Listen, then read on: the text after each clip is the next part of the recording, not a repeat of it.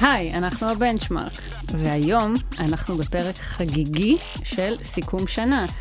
Uh, למרות שהפרקים שלנו בדרך כלל לא נוגעים בסיכומי שנה או דברים ככה של אותו רגע, אלא יותר evergreen content, אנחנו היום רוצים לבוא ולסכם evergreen content את השנה שהייתה וטרנדים, ובגלל שבאמת uh, אנחנו חושבים שזה לא רק אנחנו פה בסיכומים, אז פנינו לאנשים יקרים. בוא נגיד הכי מובילים, אני חושבת אפשר להגיד בתעשייה. מהמובילים. מהמובילים ומהעונים.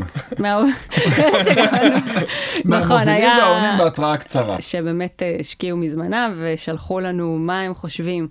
שיהיו הטרנדים לשנה הקרובה. שאלנו את האנשים מה תחזית המאקרו שלהם לשנה הקרובה, מה תהיה ההתפלגות, ההוצאה או אשר בין הפלטפורמות, ומה יהיו הפיתוחים או פיצ'רים המשמעותיים שעלו או יעלו השנה או שנה הבאה. ובאמת ענו לנו לא מעט אנשים, למעלה, אני חושבת שכמעט 20 אפילו, הרבה ענו לא לציטוט, אז אנחנו נתייחס גם למה שהם אמרו, אבל כן אה, תשעה אנשים שנרצה להודות להם ככה על תחילת הפרק, שהם אה, יניב סבן מ Saban Digital Marketing, אופיר כהן מ Universal McCann Digital, דובי ספקטור מ-AC Digital, ליעד בקיר מגוט, צחי מנצור מ Union Media, גל גורן מרשת, אלון ברוידה מקיי-לוג'יק, מיכל רומי ממקן ואלי, ירון בר מג'וקה מדיה. אז תודה רבה לכם, ואנחנו ככה נדבר עוד בפרק, נשלב קצת ציטוטים ונזכיר uh, את הדברים המעניינים מאוד ששלחתם לנו. ובנוסף, עוד מנהלה אחת לפני שאנחנו מתחילים. בצורה מאוד uh, מפתיעה והאמת uh, מחמיאה, נכנסנו לתחרות הפודקאסטים השנתית של גיק טיים בקטגוריית השיווק והפרסום. אז uh, אם אתם מאזינים לפרק ואתם אוהבים את מה שאנחנו עושים, אנחנו מאוד, להשפיע.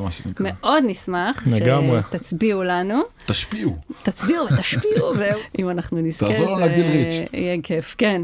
אז בואו נתחיל רגע מהחדשות uh, הכי משמעותיות שאנחנו ראינו לאחרונה, שהיא לראשונה מסכמים את 2022 עם ירידה בהכנסות של הדואופול, שהוא אה, כמובן גוגל ומטא, מתחת ל-50% מסך ההוצאה על מדיה דיגיטלית בארצות הברית. ירדו מ-50 ל-40 ומה, ירידה של איזה 5 אחוז. כן. שזה לכאורה לא המון, אבל עוד פעם, זה פלטפורמות שגדלות. נכון. זה גם מה שקרה לנטפליקס, נטפליקס המניה שלה התרסקה, לא בגלל שהם, זה, הם הורידו ממש מעט. מעט יוזרים, כאילו מעט, אבל זה כזה לראשונה. בוא נגיד שהשוק, כן. אה, אנחנו יודעים שהוא מאוד מאוד רגיש לתנודות, במיוחד מה קורה עם שתי החברות האלה. כי גם הם הורגלו, כולנו הורגלנו כל השנים, לחברות שכל הזמן בצמיחה, בצמיחה, בצמיחה. נכון. כאילו, אם אתה לא צומח, אתה בסכנה. לא בצמיחה של double figures אצלהם, כן. בסוף פעם ראשונה נראה לי אחרי עשור, בירידה. מה מביא אותנו לירידה הזאת? אני חושבת שהחשודה המיידית היא כמובן מטא. האם זה קורה גם בישראל, שאנחנו רואים את הירידות האלה?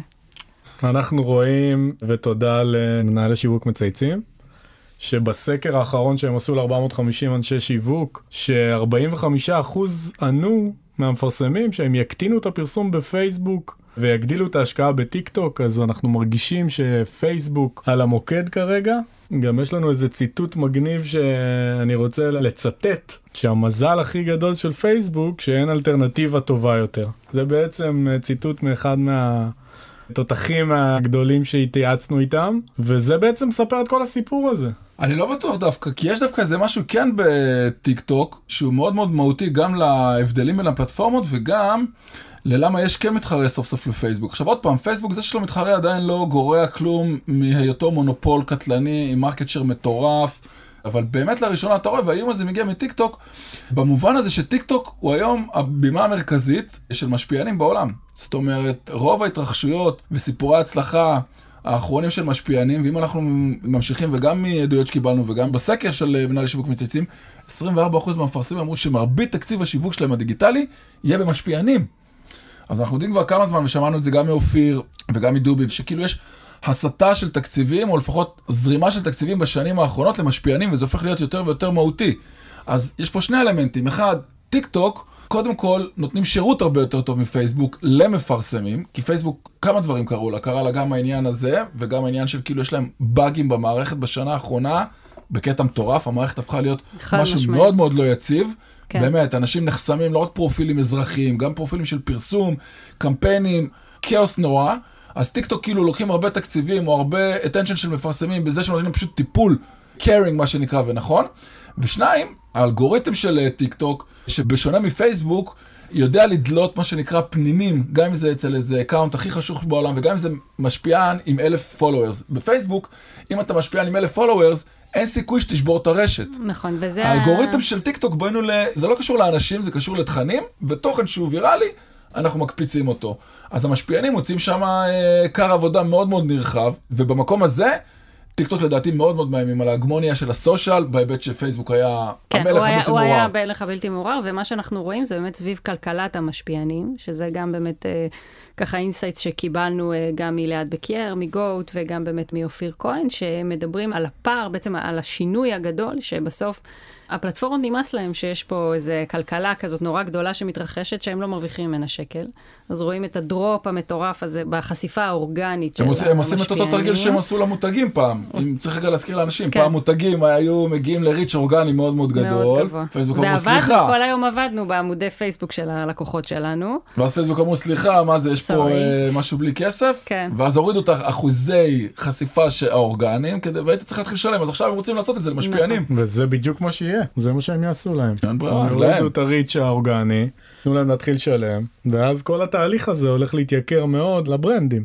גם להתייקר ובטח להתמסחר, צריך לזכור גם שאלה דברים שהם תמיד בהתחלה נראים כאילו הם הולכים לשנות את העולם, ובאיזשהו שלב הם נכנסים למיינסטרים והופכים להיות עוד איזה משהו שגם היוזרים כשלעצמם, תחשבו שהיוזרים היום שמאמינים למשפיענים, בעוד עשר שנים, כמו שהיום יוזרים לא מאמינים לפרסומות, סתם דוגמה, או לתוצאות חיפוש, לא יאמינו גם למשפיענים, כי זה עובר תהליך התמסחרות.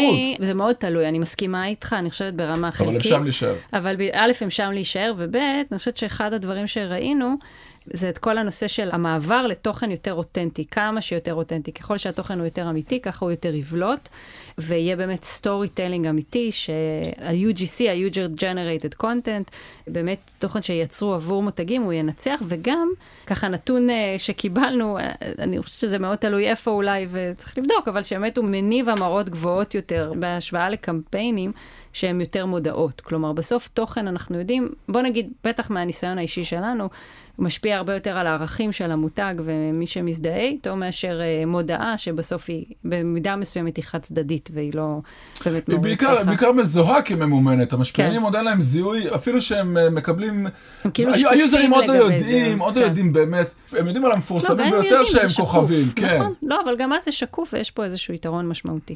כל עולם ההנדשייק שנכנס בעולם הזה של פייסבוק, בכל המותגים שהיית חייב לעשות הנדשייקים, אני לא זוכר את זה, תזכיר לי. שאתה היית מעלה נגיד איזה פוסט של שופרסל, אז היום אתה מחויב לעשות באיזשהו... אה, דרך הפרופיל של... אה, כן, של- ואתה כן. עושה איזשהו handshake איתם, ובעצם אתם ביחד אומרים שזה ממומן, אז זה העולם שלשם הם ייקחו את זה.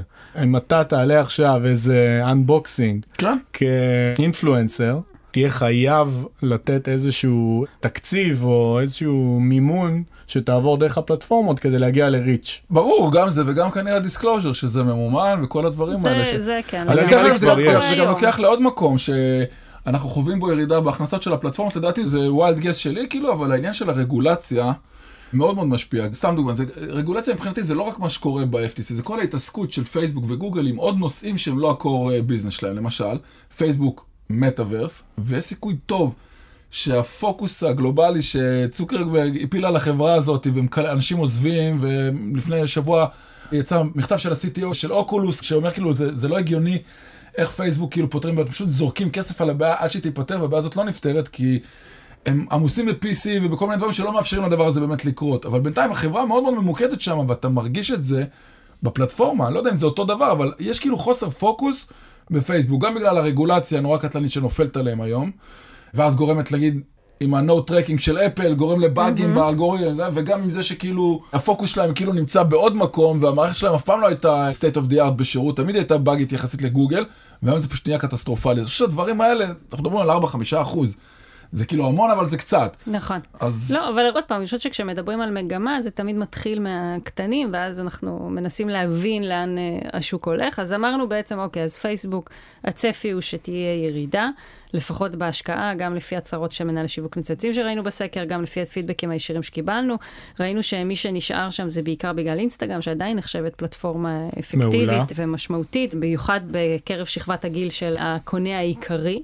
מה שנקרא שעדיין שם, ורואים את ההתחזקות, דיברנו על ההתחזקות של המשפיענים, ובעצם כל הכלכלה שמסביבם, שגם הולכת בעצם אה, של השורטס להשתנות. וידאו האלה ששם גם. כן.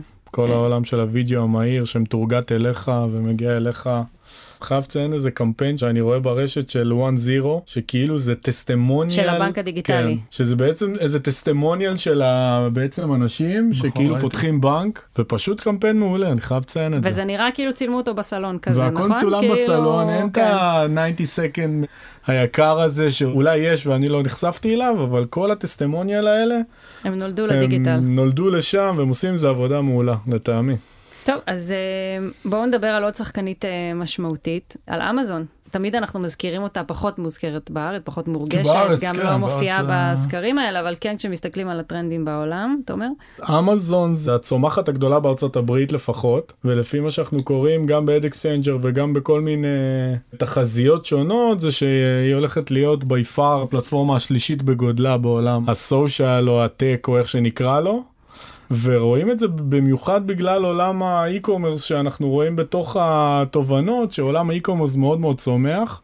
אם אנחנו רואים את אה, פייסבוק וגוגל בירידה לשנים הקרובות אז עולם ה e-commerce הולך וצומח על חשבונם. ולא רק הוא, נכון, זה ה e-commerce, ה-CTV וה... retail media אה, גם שעשינו עליו פרק בנפרד ואנחנו עוד. נעמיק בו אז יש לנו גם את retail media גם את העולם של ה e-commerce וביחד זה מקום מעולה של דאטה מכוונת עם אינטנט שזה אמזון. אגב, על פייסבוק, באמת נזכיר שאחד הפרקים הראשונים שלנו דיברו על פייסבוק ועל השינוי שהיה שם בשנה, בשנתיים, שנתיים כן. ממש באחרונה. נכון. אחד הפרקים הראשונים שהקלטנו, אז אתם יכולים לחפש ולהאזין אם לא האזנתם עד עכשיו. אז בהמשך לעניין הזה של האי-קומרס, ואז זה מביא אותנו לעוד איזושהי אה, מגמה מאוד מאוד עמוקה, שקיבלנו גם מהמרואיינים וגם אנחנו יודעים, ונקרא לזה ה-AI, slash האוטומציה של העולם שלנו, שיווק, פרסום ובטח בטח קניית מדיה. אז כל נושא ה-AI בעצם אה, בפרסום הוא חדש ולא חדש, כלומר אנחנו רואים איזושהי התפתחות. אני רוצה לדעת, את יודעת למה הוא חדש ולא חדש? כי קראו לזה לפני איזה 4-5 שנים Machine Learning. פשוט עכשיו קוראים לזה AI, אה, עכשיו... לא, אני- אם היה. יושב פה איזה מהנדס, הוא כנראה היה מסביר לך שיש הבדל מאוד. שזה אותו דבר. אין הבדל. מה- זה אותה משפחה, אתה יודע, Machine Learning הוא מלמעלה. artificial intelligence זה כאילו... אבל learning יותר- עוד ניסית בדאטה לעשות עם הבחור זה שלך. לא ניסיתי, זה כולנו עושים, גם artificial intelligence זה machine learning. כן, זה למידת זה- מכונה, אבל בתוך העולם הזה, machine learning זה הדור הראשון, נקרא לזה. AI הוא הדור השני, ויש היום גם נאורו, אה, זה, Yes, לא, yes, כן, שאמור. לחקות את הזה, אז אז הם כולם בסוף machine learning. אבל אני דווקא התייחסתי להשקה של פפר שעשינו, אה, אני חושבת שזה היה 2017 אם אני לא טועה, ואז אה, גוגל באו אלינו ואמרו, אה, יש לנו מוצר חדש, קוראים לו Universal App Campaigns. Universal App Campaigns זה בעצם אתה מכניס קופי, את המסר הפרסומי, מכניס תמונות, אפילו לא קריאייטיב, רק אימג'ים כאלה. תביד, כמה אתה מוכן בעצם לשלם על התוצאה שאתה רוצה להשיג, שבמקרה הזה היא באמת הורדה של אפליקציה, ותקציב. באה כמובן המערכת עם המלצת תקציב, המלצה של ביט, שזה היה מאוד uh, גבוה, ושלושה שבועות היא הולכת, לומדת, um, לומדת את היוזרים על פני כל המדיה של גוגל, בין אם זה יוטיוב, Gmail, אמרנו מודעות חיפוש, GDN עם באנרים, כל ה traffic של AdMob, כל, כל, כל היופי הזה, ואתה מקבל בסוף תוצאה, הורדות. כל ה-evil הזה. כל... טוב, זה אתה אמרת, אני לא חושבת שזה זה. אבל uh, זה היה מטורף, ואין insights, ואין אז אז- אז אופטימיזציה, ב- ואין analytics, ואין כלום. איש המדיה יושב, מובטל. סתם, אני מגזימה, כן? אבל כאילו בגדול, זה היה שינוי מטורף. ומה שהשיקו בעצם לפני שנה, זה PMAX, ש PMAX, Performance Max, הוא המוצר האחרון שגוגל הוציאה לעולם ה web, מאוד מאוד דומה ל App Campaigns, רק בעולם ה web. אני חייב להגיד איזה ציטוט מתוך אחד הזה, אני לא אגיד מי זה, אבל הכלי שמאיים על כולנו נכנס ומתבסס ככלי אוטומטי בעיקר בעולמות ה shopping וה remarketing, על PMAX. על PMAX. אז בואו נדבר על PMAX, כי PMAX מייצג לצורך העניין באמת את אחד ה outputים של כל ה machine learning ו-AI, ובכלל כל הקונספט הזה שהאדם... אה, מיותר. אה, הוא לא מיותר. לא, הוא לא אה, מיותר. הוא הוא לא מיותר, אבל הוא לא צריך צריך לה- יותר, לא צריך יותר את איש המדיה הקלאסי, שגם הוא כמה זמן יש לו? עשר שנים נגיד? 15 שנה? את ה PPCסט הקלאסי שצריך לשבת ולעשות אופטימיזציה ולבחור קהלים ו... כביכול זה offering מאוד מאוד... אה, מאוד אטרקטיבי, מאוד אני אטרקטיבי, חייבת אבל, להגיד. אבל הוא אטרקטיבי לצד אחד. בואו נשים את זה על השולחן, זה תמיד היה ככה. גוגל, בכל המוצרים שלהם, לא רק גוגל, כשאתה קונה ברמת network, כשאתה קונה מה שנקרא ב black box, אתה לא יודע מה עושים, אין לך שליטה. עכשיו, סבבה שיש לך תוצאות מעולות. יכול להיות לך תוצאות יותר מעולות, וכאן נמצאת הבעיה. אנשים מבסוטים מה performance של PMAX ומה performance של אה, מה שהיה בזמנו, ה-Apps Download, אבל בגדול בגלל שאין להם שום גישה למערכת, הם לא יכולים לראות לא דוחות ולא פילטורים ולא החלטות, הם לא יכולים למשל לעשות את הדבר המאוד בסיסי, שכל מי שעובד בגוגל כמו שצריך עושה, לפלטר את כל מונחי ה-Keyword של ה brand. עכשיו, קח קמפיין גוגל, כל קמפיין performance של גוגל, תוריד ממנו את החתיכה של ה search או תוריד ממנו ב search את חתיכת מונחי המותג, בוא דבר איתנו אז. בוא תראה אז נדבר מה על כל העלויות, התוצאות. ובוא נדבר, בדיוק. בדיוק, וזה 70% הביקורת... drop. אה, אז נכון. הביקורת הכי גדולה על PMAX לצורך העניין, והאוטומציה הזאת שכביכול מהללים אותה, וכביכול היא אמורה להיות מה שנקרא מבחינת גוגל והלקוחות נקרא לזה, ה advertiserים, מושלם. לא צריך את כל אבו ג'ערס הזה מה שנקרא, כאילו בואו רק נתעסק בקריאייטיב, איזה יופי, נתחיל להיות אנשי אסטרטגיה וקריאייטיב. אני אגיד שהמנכ"לים ששלחו לנו דווקא מסתכלים על זה כשינוי תרבותי שיהיה בעולמות הפרסום שאפילו הליהוק של האנשים הוא צריך להיות פחות ליהוק של אנליסטים ושל אנשי דאטה ואנשי הארדקור מתמטיקאים שהיו ב-PPC לאחרונה אלא יותר אנשי שיווק. זה כאילו התפיסה תמיד, מוכרים לנו שכאילו ה-AI ישחרר אותנו מה... העבודות השחורות. אבל זה לא רק זה, זה לא שהוא נותן לך אלגוריתם שאתה רואה גם מה האלגוריתם עושה ואתה יכול לשאוב מזה insightים. בסוף לאיש שיווק, כל איש שיווק אמור להיות הכי אכפת מה insightים, הוא צריך להבין בדיוק. למה משהו קרה. זה שזה קרה וגוגל עשו שזה קרה, נכון. לא עוזר לו בחיים, כי אם הוא רוצה עכשיו לעבוד בעוד פלטפורמה, ואם הוא רוצה אם להקיש... הייתה יכולה להיות האוטומציה הנפלאה הזאת ביחד עם ה insight, זה באמת היה מושלם. אבל מה הבעיה? האוטומציה הרבה פעמים. היא כיסוי ל network, מה שנקרא, לעשות לך bundling של דברים שברגע שאין לך שליטה עליהם, אתה לא יכול יותר לעשות אופטימיזציה, זה יוצא טוב ותתקדם. נכון, ובעולם שהולך לשקיפות מקסימלית ובאמת transparency ש, שדורשים אותה מכולם, גם החל מהעולמות העמלות לעולמות המדיה עצמה, לעולמות של anti fraud, של brand safety, של כל הדברים האלה, יש פה משהו בעייתי. לדעתי הם עושים את זה כמו שיש לך בפייסבוק ובאינסטגרם, boost up, תלחץ על הזה, תוך שתי שניות תעלה קמפיין, באמת לא צריך להיות גאון גדול, האלגוריתם יעשה את הכל, לדעתי הם חותרים למקום שבו AdWords, כל העולם של ה-SMBs, יעבוד עם מערכות כמה שיותר אוטומטיות, בדיוק. ועדיין, כנראה אני לא רואה את זה קורה בשנים הקרובות, ה agencies, האנשי מקצוע, לא מוכנים ולא יהיו מוכנים לקבל מה שנקרא שינוי גורף שבו כל העבודה שלהם מסתכמת בלשנות קריאייטיב. כי גם קריאייטיב אי אפשר לשנות יותר מדי, עשית קריאייטיב לקמפיין, בואו. העבודה היא, כל הזמן כאילו זה, זה הצלה, מה תעשה A-B testing על צבע כחול בעיניים של... אה, למרות של שאני חייבת להגיד שאני בטוחה, כמו שאתה אומר, בין אם זה ה-SMB, בין אם זה... בסוף יש הרבה, והרבה לקוחות שזה מאוד אטרקטיבי עבורם. בעיקר לקוחות לא מתוחכמים. באמת מוצר מעולה. סבבה, זה הרבה יותר טוב ממה שהם היו צריכים לעשות. אבל אני לא רואה מצב שמישהו לא עושה על זה טסט. לא, כולם עושים על זה טסט, אבל הם- הם הם דוחפים- את דיבי לאג'נסיז, שדיבי כן. זה DSP סטנדרטי, כמו קסנדר, כמו טריידס, כמו כדומה, כשבישראל מכירים אותו, רק בישראל יש בורסה אחת, שתי בורסות, יש את נכון. אה, אדקס של גוגל ואותנו, ואז אין צורך בעוד DSPs. כן, אותנו להלן IDX. IDX, כן. אז גוגל, הפרד ומשול אומר שכאילו את האוטומציה, באדוורדס, המפרסמים המתוחכמים יקבלו DV, והסוכנויות, והסוכניות, כן. המקצוענים ישבו על דיוויד. ששם יש להם יותר בחירה ושליטה, ובעיקר מקור לאינסייטים נכון. והשוואות. גם כשהסתכלנו ולמדנו ככה על PMAX באמת אה, מה קורה בארצות הברית והמפרסמים השונים שם, אז גם שם הביקורות הן סביב, אחד, ה brand safety, אני לא יודע איפה אני מופיע. אה, נכון, זו נקודה חשובה, לא דיבר- דיברתי על נכון. ה... בדיוק. לגמרי, בסוף ב AdMob יש המון המון אפליקציות שזה traffic פח. שאתה לא רוצה להופיע שם, או incentivized או כל מיני דברים כאלה שרוב המפרסמים לא מעוניינים להופיע במקומות האלה. זאת הבעיה העיקרית של ה black box האלה שאתה לא יודע זה- מה זה קורה. וה branded queue, זה וזה. אחד, יש להם אה, ו- סכנה ל brand. שתיים, הם היו יכולים, אם מורידים, אם היה להם אפשרות להוריד את ה-Keywords, אז אתה יודע. כל ה safety הזה גם קורה בעולם ה-CTV שתכף נגיע אליו אנחנו רואים בארצות הברית בעלה מכל ה fraud שקורה ב-CTV.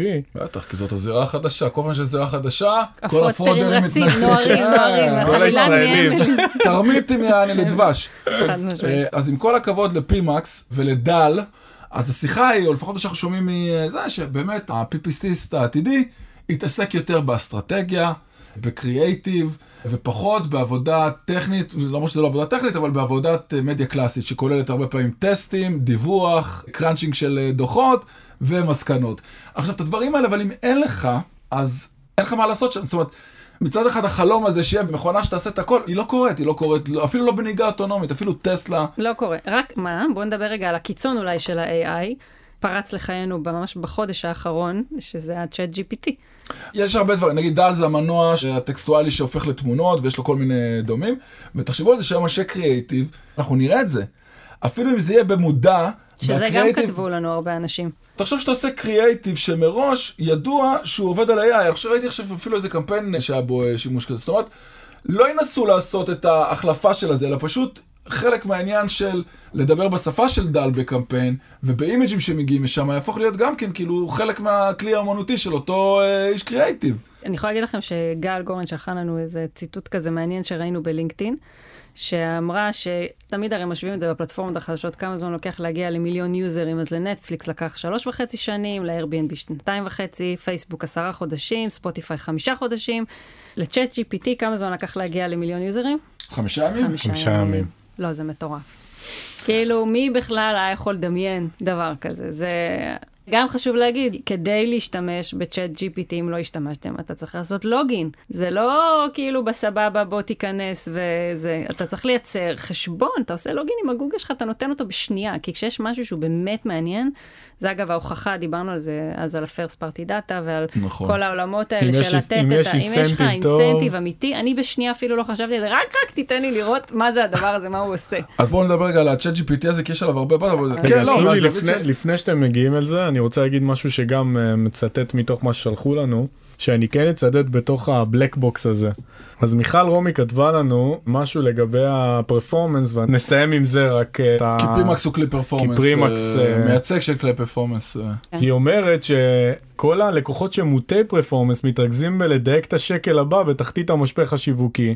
היא מר- היא מרגישה שלאט לאט נופלת ההבנה שההתמקדות ב ROAS ו-ROI על כל שקל מאוד אה, הורסת ללקוחות. הם לא עובדים על ה brand, וכלי כזה נותן לך קצת שקט נפשי ואומר לך תעבוד קצת על ה brand יותר. כמו PMax. שכאילו סוגר לך את הפינה של סוגר לך את הפינה של ה performance עכשיו לך לך תעבוד על ה brand. תעבוד קצת על ה brand. לא, אבל זה לא מה שקורה, מה שקורה לצערנו זה שמפרסם אומר, וואו, למה שאני אפרסם על brand? אני לא רואה שם ROAS, אני שם את הכל ב PMax כי יש לי שם ROAS. זה לדעתי הבעיה הגדולה, אבל אנחנו טובה. רואים. אבל- או שהוא עושה את ה brand שלו רק בטלוויזיה ולא בדיגיטל. היא אומרת כן. שכל כך קשה היום לעשות את זה.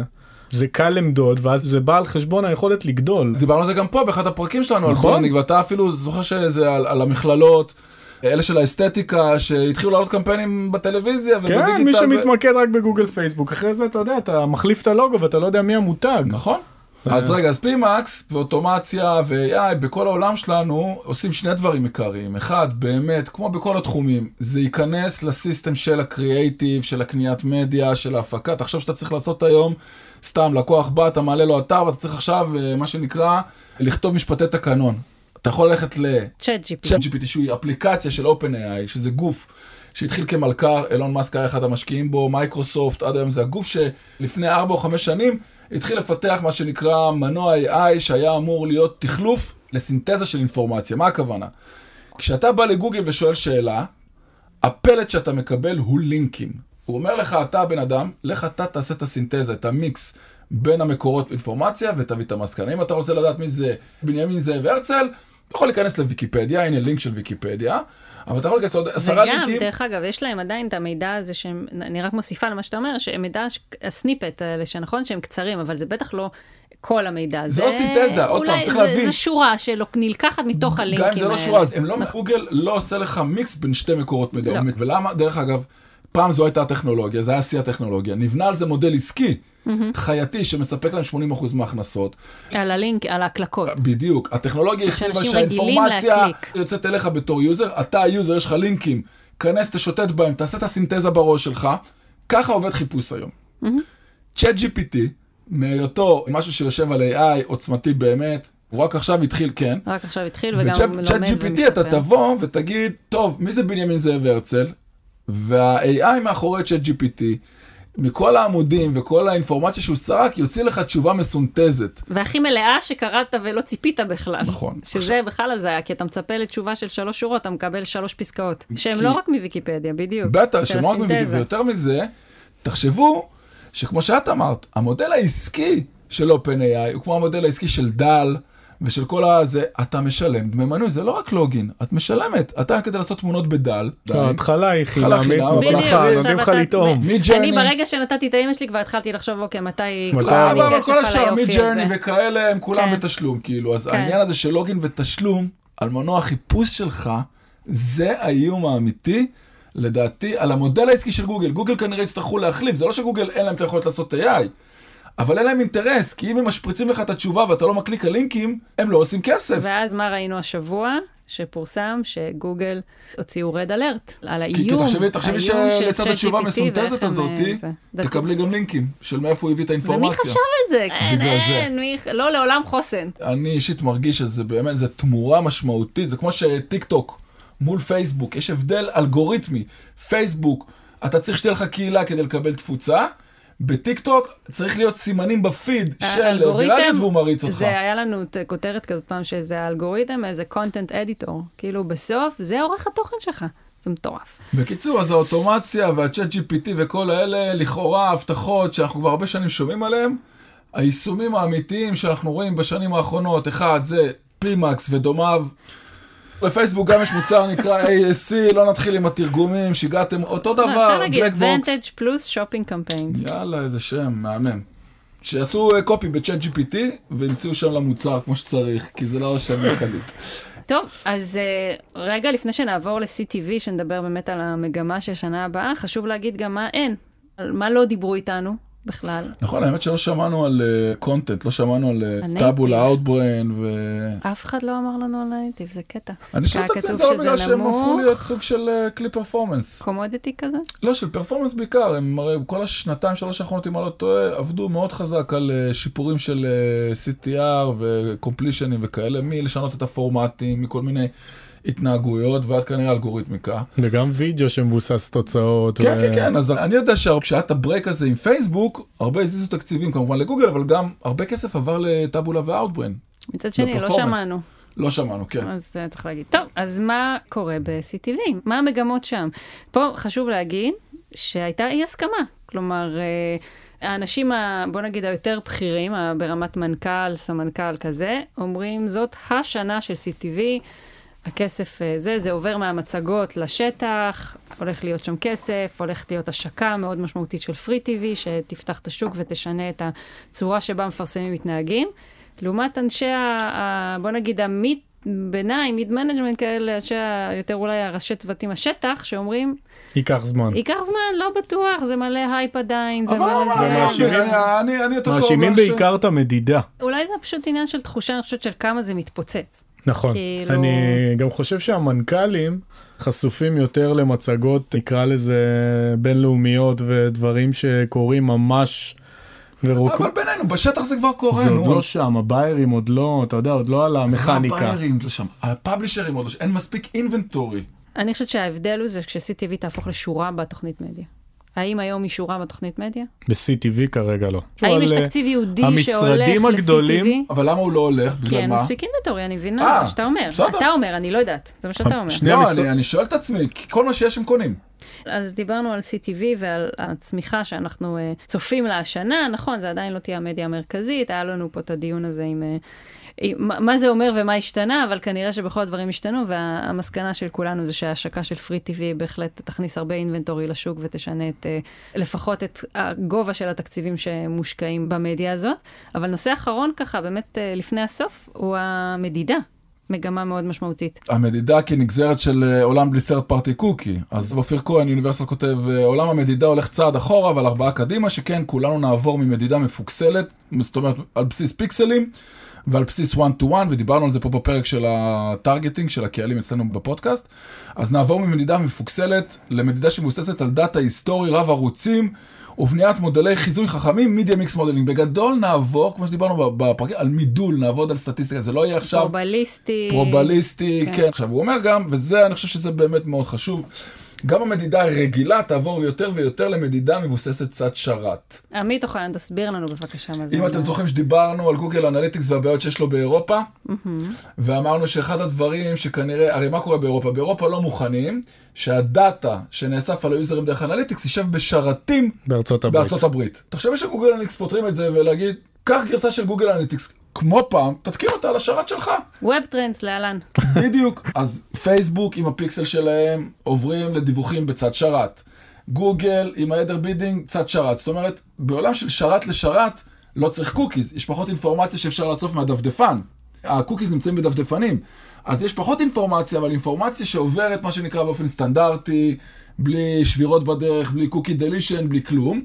רק שיותר קשה ליישום, כי כל העניין של צד שרת זה ה old school. והצד של הפיקסלים והדפדפן, מה שנקרא SaaS, שלא צריך מתכנתים. שים גוגל אנליטיקס בלי לדבר עם מתכנתים. נכון, שים אה, GT, דיברנו על ה-GTM ועל. כל הצד הזה, נכון. אז כנראה שכדי לעשות את המדידות בעולם בלי third party cookies, נצטרך יותר ויותר לעבוד לצד שרת. נכון. שזה מחזיר אותנו לעולמות של אה, הטמעות מורכבות יותר. ועוד פעם, אה, קופים ולא AI, שיעמדו באמצע ויחברו את החוטים, קופים קרי אנשי PPC לצורך העניין, סלחו על הזה, שיצטרכו ללכת ולחבר את החוטים ואת הכבלים, כי זה הולך להיות סלט טכני בהרבה מובנים. והנושא של ה media mix modeling, גם מהזווית באמת שלי, אנחנו היינו עושים את זה עוד לקימברלי, באמת, לפני המון המון שנים, זה לא מודל, זה מגיע לא תפיסה מה זה? חדשה, כן. זה מגיע מה offline. אז אנחנו מבינים שהיום הוא מתחזק, התחייה שלו מחדש, ובעצם הכניסה שלו למיינסטרים, היא באמת מהמקומות שאנחנו מבינים שאם אי פעם חשבנו שאולי תהיה מדידה אמיתית, למרות שהייתה לנו רק בפייסבוק, מעולם לא הייתה באמת מדידה אמיתית, אלא היה קוקיז, אז היום אנחנו מבינים שגם את זה לא יהיה לנו. כלומר, אנחנו, לא יהיה לנו קרוס בין פלטפורמות, לא נוכל לדעת אנשים, לא נוכל באמת לקבל את הריץ' האמיתי שלנו כנראה לעולם, ולכן אנחנו חייבים לעבור לעולם שבו יש מודלים שהם חכמים, עם שכל, שלוקחים הרבה משתנים בפנים, אבל כן מצליחים לייצר לנו איזשהו חיזוי. וזאת תהיה האמת החדשה בעצם. הישנה. החדשה הישנה אבל. שאיתה אנחנו יכולים אה, לתכנן מדיה כמו שצריך, להחליט על אה, הקצאה של משאבים ושל תקציבים, ובאמת אה, למדוד תוצאות. ולא לרדת. לרמת השלט ברחוב אה, זה וזה, ולרמת הבאנר מסלול מנכ"ל. במדור אה, זה וזה. זה- בעצם שזה- mix modeling, כן. זה לעבוד. בין הערוצים עצמם. ולא בתוך הערוצים עצמם, זה גם דיברנו על זה שזאת הייתה הבעיה בגוגל אנליטיקס, הוא לקח מפרסמים, לקחת ערוץ אחד שהוא ערוץ דיגיטל ולייצר בו כאילו עוד המוני ערוצים שהם לא באמת ערוצים. וה media mix modeling הוא חלק מהתפיסה שאומרת חבר'ה בעולם של אין one to one targeting, אין קוקיז, מתחילים לעבוד במודלים ובקונטקסטואלי ובסקרים ובפאנלים. וכן, דיברנו על זה גם בזה שלנו, זו אותה מגמה. אה, אז אנחנו אה, בנימה אופטימית זאת. נסכם. ונגיד, קודם כל, תודה רבה לכל מי ששלח לנו את המגמות ואת הטרנדים ואת ה, ככה המחשבות שלו ושלה לקראת אה, 2023.